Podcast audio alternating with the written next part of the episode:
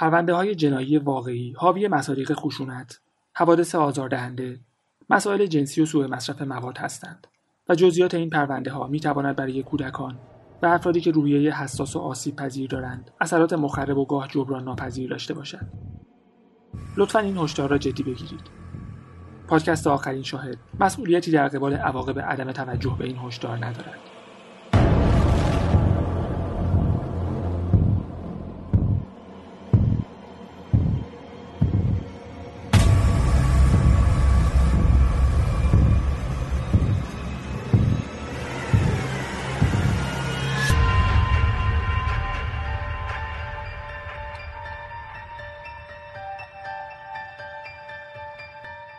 سلام.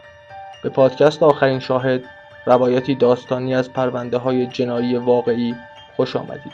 من ممو قندی یکی از شنونده های این پادکست هستم و شما را به شنیدن سومین قسمت از پرونده قاتل مهربان دعوت می کنم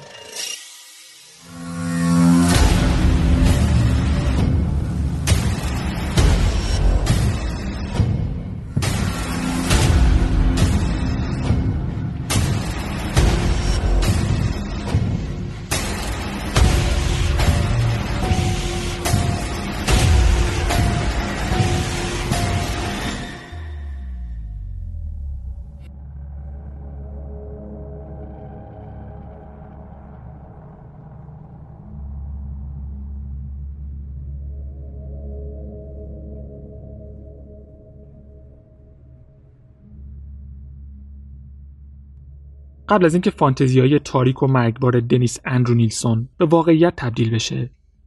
مردی به اسم پال آخرین نفری بود که تو خونه پلاک 195 ملروز اونیو دو هفته با دنیس زندگی کرد. اون موقع رفتار دنیس جنونآمیز عصبی و خطرناک شده بود. پال می‌گفت تو اون دو هفته دنیس باهاش حرف نمی‌زد بلکه فقط بهش امر و نهی می‌کرد. و اونم دنیس رو برای همیشه تنها گذاشت. تنهایی یه عذاب طولانی و غیرقابل تحمله. احساس می‌کردم تو کل عمرم هیچ چیزی به دست نیاوردم که اهمیتی داشته باشه یا به هیچ کس کمکی نکردم. با خودم می‌گفتم اگر اینقدر الکل بخورم تا بمیرم حداقل یه هفته طول می‌کشه تا جسدم رو پیدا کنم. هیچ کس نبود که بهش زنگ بزنم و واقعا ازش کمک بخوام. با افراد زیادی در تماس بودم اما در واقعیت تنها و افسرده بودم. کم کم داشتم به این باور می رسیدم که غیر ممکنه کسی بتونه با من زندگی کنه. این احساس زمانی به اوج رسید که کریسمس 1978 رو تنها گذروندم. تنها چیزی که آرومم می کرد موسیقی و مشروب بود. چیزی به سال نو نمونده بود و من تنها و مست بودم. و دنیز اولین قربانیش رو گرفت تا به قول خودش برای جشن سال نو تنها نباشه. من با اون بدن جوان هم بستر شدم و این شروع پایان زندگی من بود. من وارد خیابون مرگ شدم و داشتن نوع جدیدی از همخونه رو تجربه کردم.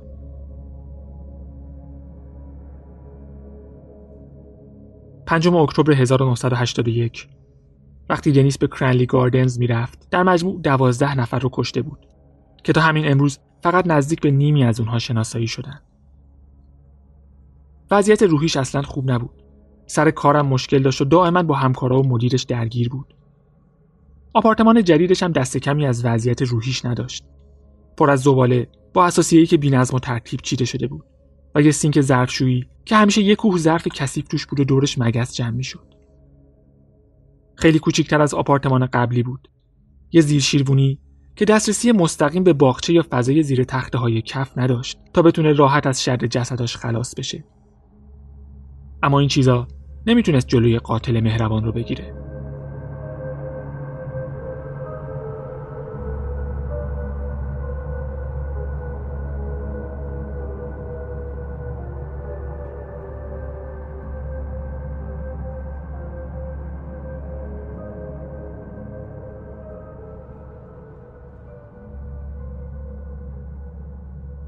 اولین نفری که تو کرنلی گاردنز کشته شد جان هالت بود. جان هالت یه بچه مدرسه یه معصوم نبود. یه مجرم بود که دائما با پلیس درگیر بود و تو 13 سالگی از خونه بیرونش کرده بودن. یه مدت به خاطر سرقت تو زندان بود و دو بار با دنیس ملاقات داشت. اولین بار توی کافه با هم صحبت کردن. چند ساعت مشروب خوردن و از هم جدا شدن. چند ماه بعد تو مارس 1982 دوباره همدیگر رو دیدن و حالت پیشنهاد کرد با هم برن یه جای دیگه. دنیس با کمال میل قبول کرد و بعد از اینکه تا می‌تونستن مشروب خوردن راهی خونه دنیس شدن. با هم تلویزیون دیدن و مشروب خوردن و دنیس غذا درست کرد. حوالی نیمه شب جان هالت می‌خواست بخوابه و دنیس تخت اتاق جلویی رو نشونش داد اما یه ساعت بعد چراغا رو روشن کرد و جان رو بیدار کرد گفت براش یه تاکسی می‌گیره تا برگرده خونه اما جان توی اشتباه مرگبار گفت فعلا قصد بیدار شدن نداره جان بیشتر لباساشو درآورده بود و روی صندلی گذاشته بود. و دنیس از چیزی که می‌دید خوشش میومد. رفتم سمت صندلی و زیر کوسن کراواتش رو پیدا کردم. کراوات رو دور گردنش انداختم و کشیدم و در گوشش گفتم فکر کنم وقتشه که بری. با تمام وجود مقابله می‌کرد و چیزی نمونده بود بلند شه. ترسیدم که نکنه زورش به من برسه. هرچی زور داشتم جمع کردم و دوباره بردمش پایین. سرش خورد به میله تخت اما همچنان دست و پا می‌زد. بعد از تقریبا یه دقیقه بدنش شل شد. ملحف خونی شده بود که فکر می‌کردم از سرش ریخته. هنوز داشت نفسهای عمیق و گوش خراش می‌کشید. نزدیک یه دقیقه دیگه کراوات رو کشیدم و وقتی ول کردم به نظر می‌رسید مرده. سگم بلیپ داشت تو اتاق پشتی پارس می‌کرد. در حالی که تمام بدنم میلرزید رفتم تا آرومش کنم. وقتی برگشتم شوکه شدم. هنوز داشت نفس می‌کشید. دوباره کراوات رو دور گردنش انداختم و دو سه دقیقه کشیدم. نفس نمی‌کشید اما قلبش هنوز می‌زد. باورم نمی‌شد. کشیدمش تو هموم و انداختمش تو وان و آب سرد رو باز کردم. وقتی آب به بینیش رسید گوش خراشش دوباره شروع شد. تقلا می کرد اما زیر آب نگهش داشتم. چند تا حباب از بینی و دهانش بیرون اومد و دیگه تقلا نکرد. چهار پنج دقیقه زیر آب نگهش داشتم. آب خونی شده بود و تکه های غذا از دهنش بیرون اومده بود. تمام شب همونجا ولش کردم. دستم رو شستم و ملفه های کثیف رو برداشتم. یه ملفه تمیز پنگ کردم و خوابیدم. میلرزیدم و سیگار میکشیدم. بیلیپ با ترس اومد و خودش رو کنار من مچاله کرد. واقعا خسته بودم و خیلی زود خوابم برد. تا یه هفته بعد جای انگشتش روی گردنم مونده بود.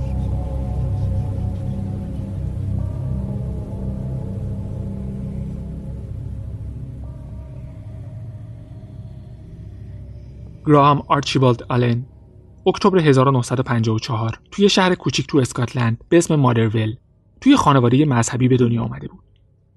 اختلال کم توجهی داشت و وضعیت درساش افتضاح بود. تنها کاری که خوب بلد بود فوتبال بود. تو 14 سالگی به تیم جوانان مادرول رفت اما آروم نشد. وقتی 16 سالش بود به گلاسکو رفت و الکل و داروهای ارزون پیدا کرد. تو 17 سالگی نه پول داشت و نه خونه. اواخر پاییز 1971 به امید کار ساختمونی برای پیمانکارایی که ظاهرا قرار بود بدون هیچ سوالی استخدامش کنن به لندن اومد. اما مثل خیلی از اسکاتلندیایی که قبل از خودش به لندن اومده بودن فهمید داستان شغلای ساده و فراوون خیلی هم واقعیت نداشته. هیچ شغلی نبود که بتونه بدون آموزش واردش بشه. پیدا کردن شغل به زحمت زیادی نیاز داشت و همینطور یکم پول که گراهام نداشت. حتی اینقدر پول نداشت که روزنامه صبح رو بخره و لیست مشاغل رو ببینه. یا اینقدر که بره جایی که دنبال کارگر میگشتن. در عوض پیاده به مرکز لندن و فروشگاه های جنسیش می‌رفت. جایی که پاتوق فراریا بود و می‌شد خیلی سریع یکم پول در آورد.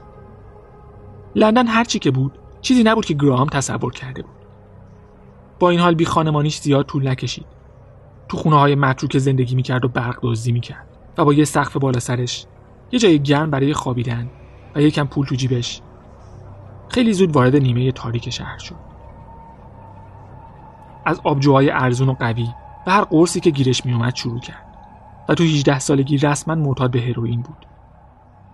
پول مخارج جدیدش رو از بیمه بیکاری دولت گدایی دزدی و جیببری توریستا در می آورد تا اینکه توی کافه یه پیشخدمت بلوند چشم آبی به اسم لزلی رو دید. خیلی زود عاشق هم شدن اما نگه داشتن رابطهشون ساده نبود لزلی خودش توی رابطه بود و یه بچه از یکی از خلافکارای مشهور شهر داشت.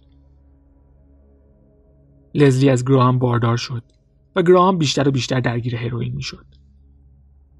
نهایتا لزلی از خونه بیرونش کرد و همون موقع بود که گراهام با یه اسکاتلندی دیگه به اسم دنیس نیلسن آشنا شد.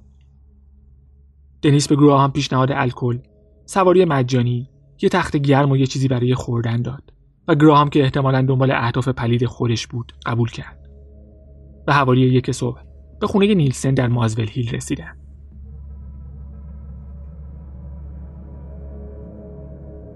بیشتر از همه یه چیزی برای خوردن می‌خواست. چیز زیادی تو خونه نداشتم ولی یه عالم تخم مرغ داشتم. پس توی تابه بزرگ یه املت درست کردم. ریختم تو بشقاب و دادم بهش. تقریبا سه چهارمش رو خورده بود که دیدم از حال رفته و یه تیکه املت از دهنش آویزونه. فکر کردم خفه شده اما صدای خفه شدن نشنیده بودم. نشستم و یکم مشروب خوردم و بعد به سمتش رفتم. یادم نیست چیزی دستم بود یا نه اما بشقاب املت رو از روی پاش برداشتم خم شدم و فکر کنم خفش کردم درست یادم نیست با چی فقط یادم رفتم سمتش و مرد نمی‌دونم به خاطر املت مرد یا نه اما من در هر حال می‌خواستم بکشمش املت باعث قرمزی گلو نمیشه. فکر کنم کار خودم بود.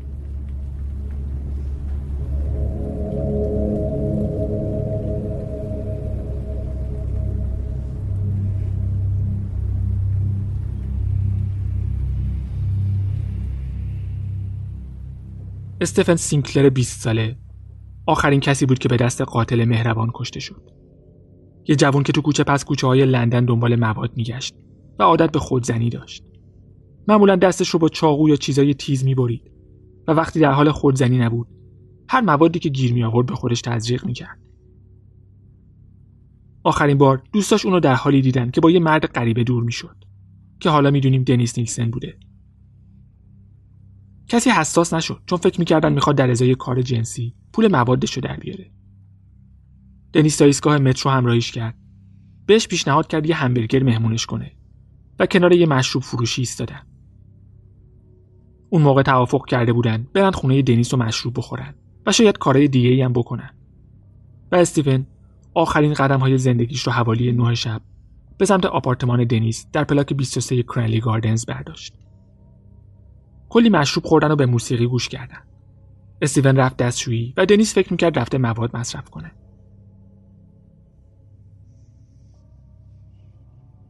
روی زمین نشسته بودم و پام رو روی پام انداخته بودم. مشروب میخوردم و موسیقی گوش می‌کردم. به آهنگ برنامه بازی هری رسید.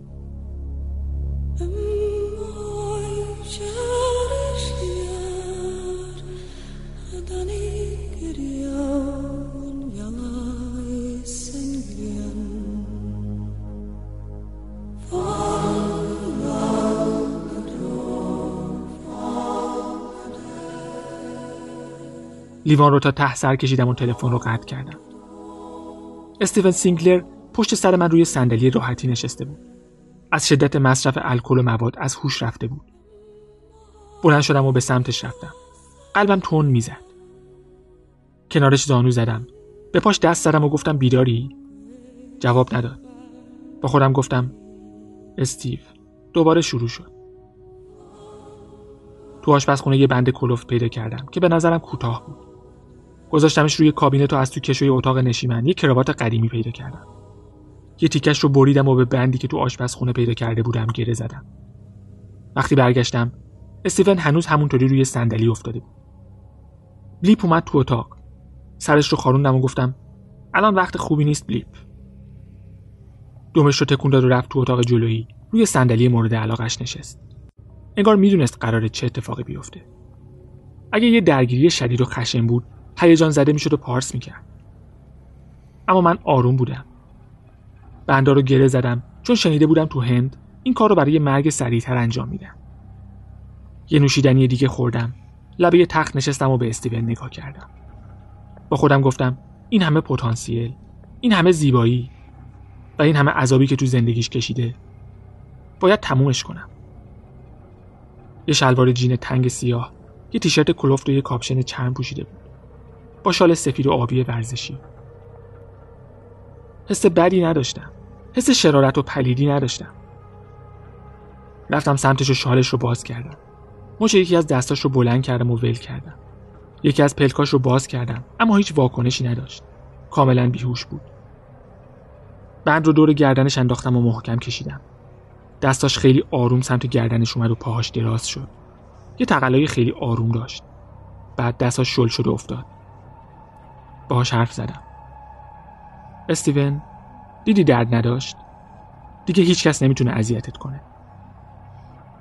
دستم رو لای موهاش انداختم. چهرش آروم بود. شلوارش رو خیس کرده بود. وان رو پر از آب گرم کردم و یکم شامپوی لیمویی توش ریختم. در آوردن شلوار جین تنگش سخت بود. حالا برهنه روی صندلی نشسته بود. فقط ادرار کرده بود و معلوم بود چند روز غذای درست و حسابی نخورده. بدنش سفید و بیمو بود. روی ساعد هر دو دستش پانسمان داشت و وقتی پانسمان رو باز کردم زیرش بریدگی های عمیق و تازه بود. معلوم بود اخیرا سعی کرده خودکشی کنه. بدنش رو شستم. بعد جابجاش کردم و پشتش رو هم شستم. به خاطر شامپو بدنش لیز شده بود و بیرون آوردنش سخت بود. تا جایی که می‌تونستم با حوله خشکش کردم و پشت میز نهارخوری نشوندم. یه سیگار و یه لیوان مشروب برداشتم و نگاهش کردم. سرش رفته بود عقب و دهنش کمی باز بود. اما چشماش کاملا بسته نبود. گفتم استیون من باید باهات چیکار کنم؟ دیگه اتاق خالی ندارم. ترجیح دادم فعلا بهش فکر نکنم. کنارش دراز کشیدم و یه آینه بزرگ پایین تخت گذاشتم. به بدنهای برهنه خودمون نگاه کردم. بدن استیون از من سفید تر بود. روی خودم آرد ریختم و دوباره کنارش دراز کشیدم. حالا بیشتر شبیه هم بودیم. بهش گفتم چقدر خوش شانسه که از این زندگی خلاص شده. گفتم چقدر زیباست و من چقدر زیبام. جذابیت جنسی داشت اما تحریک نشده بودم. خیلی زود خسته شدم و ملحفه رو کشیدم رو خودم. می‌دونستم خیلی زود سرد میشه و نمی‌خواستم سرماش رو تو تخت حس کنم. سرمایه جسد هیچ چیز جذابی نداره. بلیپ رو صدا کردم و گفتم بیا اینجا دختر زود باش. استیون دیگه رو به راهه. بلیپ کنارم دراز کشید و فقط یه بار پای استیون رو بو کرد. می‌دونست دیگه خبری از استیون گرم و صمیمی نیست. پیشونی استیون رو بوسیدم و بهش شب خیر گفتم. وقتی چند ساعت بعد بیدار شدم استیون سرد شده بود. بردمش تو اتاق جلویی و روی زمین خوابوندمش.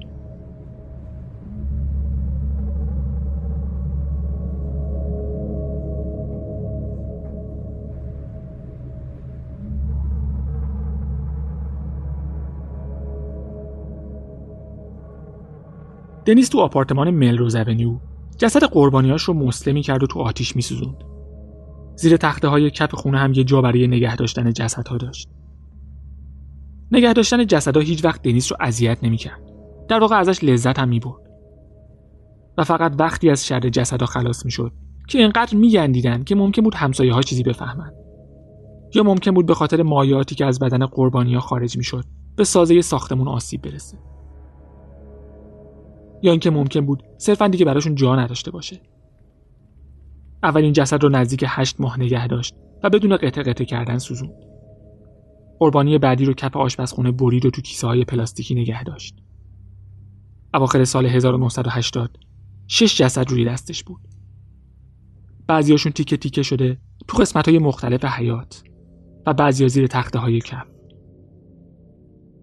و کل فرایند رو هم تو زندگی نامش به طور کامل و با جزئیات زیاد مثل یه دستور آشپزی توضیح داده که دیگه واردش نمیشیم چیزی که مهمه اینه که تو ملروز اونیو خلاص شدن از شر جسدها خیلی ساده تر بود. مخصوصا اعضای داخلی بدن که کسیفکاری زیادی داشت.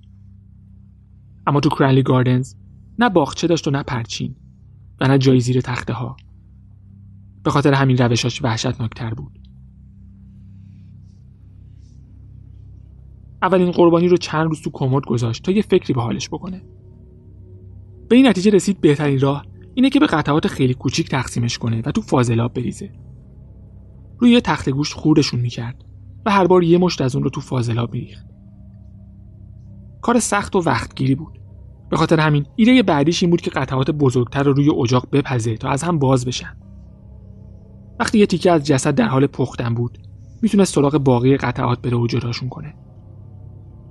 سر، دست، پا و دنده ها رو یکی یکی جدا می‌کرد و داخل قابلمه میپخت. استخونا رو داخل سطل زباله میریخت و گوشت مو و اعضای داخلی رو تو فاضلاب. استخونای بزرگتر مثل کتف رو با خودش می‌برد بیرون و یه جا گم و گور می‌کرد. و استخونای جمجمه و دست و پا و لگن رو تو کیسه میذاشت و روشون نمک میریخت و میذاشت گوشه اتاق و با پرده جلوشون رو میپوشوند. خیلی از قطعات همونجا موندن تا اینکه پلیس پیداشون کرد. اوایل فوریه 1983 ساکنین ساختمون پلاک 23 کرنلی گاردنز تو مازول هیل متوجه شدن فاضلا به طبقه پایین گیر کرده. سعی کردن با اسید بازش کنن اما نتیجه ای نداشت. هر پنج واحد دیگه با توالتا مشکل داشتن اما نیلسن می‌گفت مشکلی نداره. یه تکنسیان برای بررسی مسیر لوله ها اومده بود و دنیس شک کرده بود که احتمالا کارای خودش باعث گرفتگی لوله شده. به خاطر همین تشریح جسد استیون سینکلر رو متوقف کرد و دیگه چیزی تو توالت نریخت. دو شب بعد یه شرکت تأسیسات از زیر ساختمون بین سی تا چهل تکه گوشت پیدا کرد و قرار شد فردا تو نور روز بررسی رو ادامه بدن. دنیس هم از فرصت استفاده کرد و رفت زیر ساختمون تا تیکه گوشت ها رو برداره. فکر کرد چند تا تیکه مرغ بگیره و به بذاره. حتی به خودکشی هم فکر کرد. اما در عوض تو خونه نشست و مشروب خورد. در حالی که بقایای سه جسد دور و برش تو نقاط مختلفی از خونه مخفی شده بود. سوم فوریه رفت سر کار. به کاراش رسید و وقتی محل کارش رو ترک کرد به یکی از همکاراش گفت اگه فردا نیومدم یا مردم یا تو زندانم. و هر دو نفر خندیدن. وقتی دنیس به خونش در مازول هیل رسید هوا تاریک شده بود. پلیس مطمئن بود با یه قاتل طرفه اما فکر می‌کردن فقط یه نفر رو کشته. فکر می‌کردن احتمالا بین یه زوج دعوا شده و کار بالا گرفته. و نیلسن هم می‌خواسته روی جنایتش سرپوش بذاره اما وقتی یکی از مامورین پلیس تو ماشین از دنیس پرسید داریم از یه جسد حرف می‌زنیم یا شاید دوتا دنیس جوابی داد که پلیس اصلا برای شنیدنش آماده نبود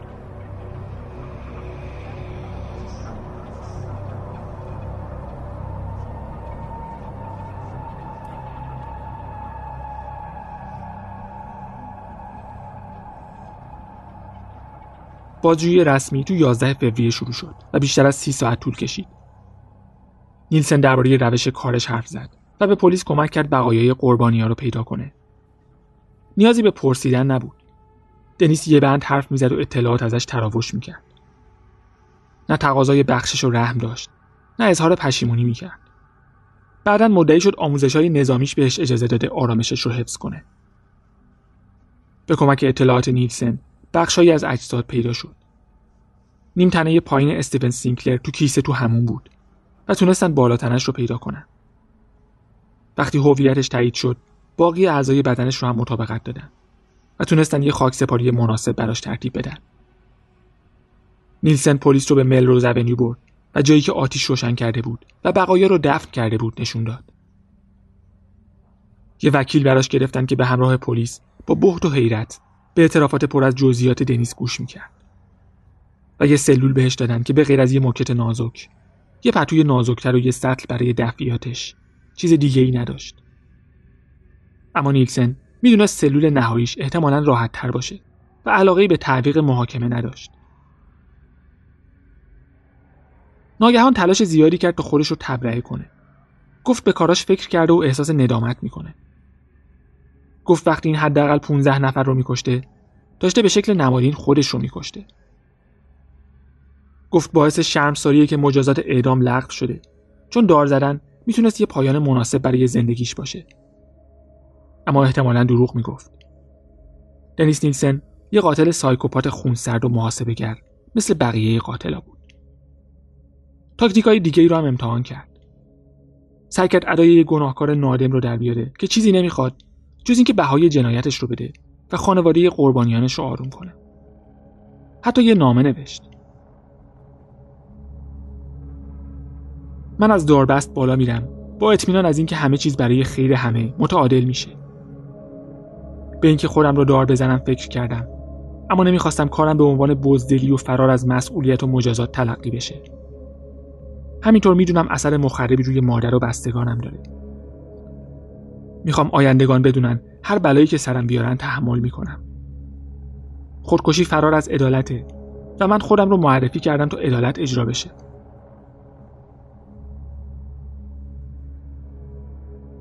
این حرفا بیشتر از اینکه ندامت نیلسن رو نشون بده ذات فریبکارش رو نشون می‌داد. دنیس خودش رو معرفی نکرد بلکه تلاش کرد جنایتش رو مخفی کنه و سالها در این کار موفق بود. و وقتی اشتباه کرد و سر و کله پلیس پیدا شد بازم ادعای بیگناهی کرد. و فقط وقتی مطمئن شد پلیس مدرک جدی برای گناهکاریش داره تسلیم شد. ضمن اینکه کار سختی نبود وقتی مطمئن اعدام نمیشه حرف از مجازات اعدام بزنه.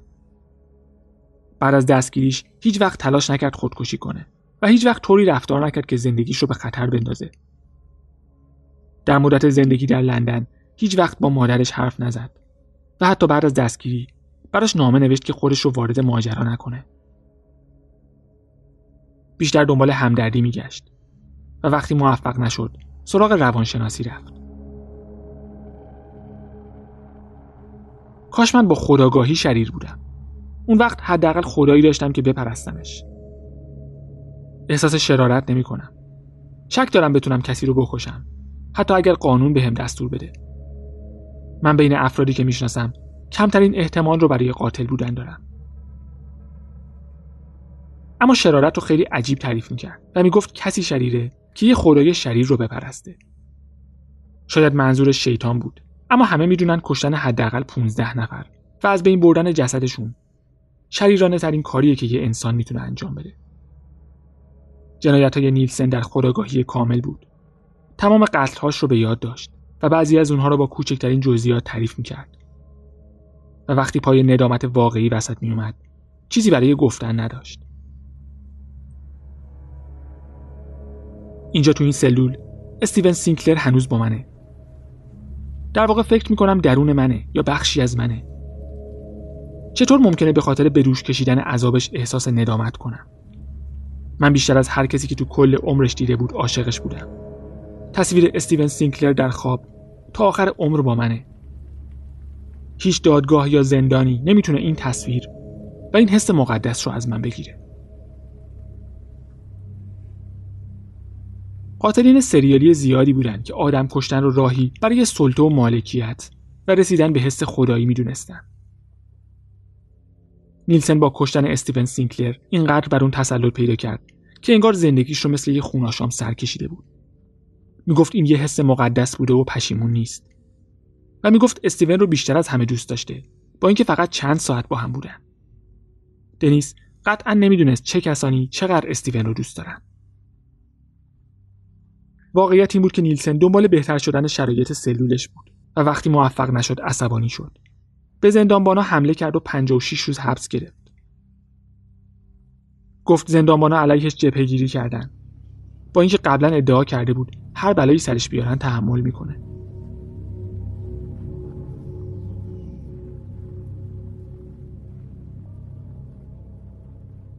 وکیل جدیدش متقاعدش کرد به استناد عدم ثبات روانی ادعای بیگناهی کنه.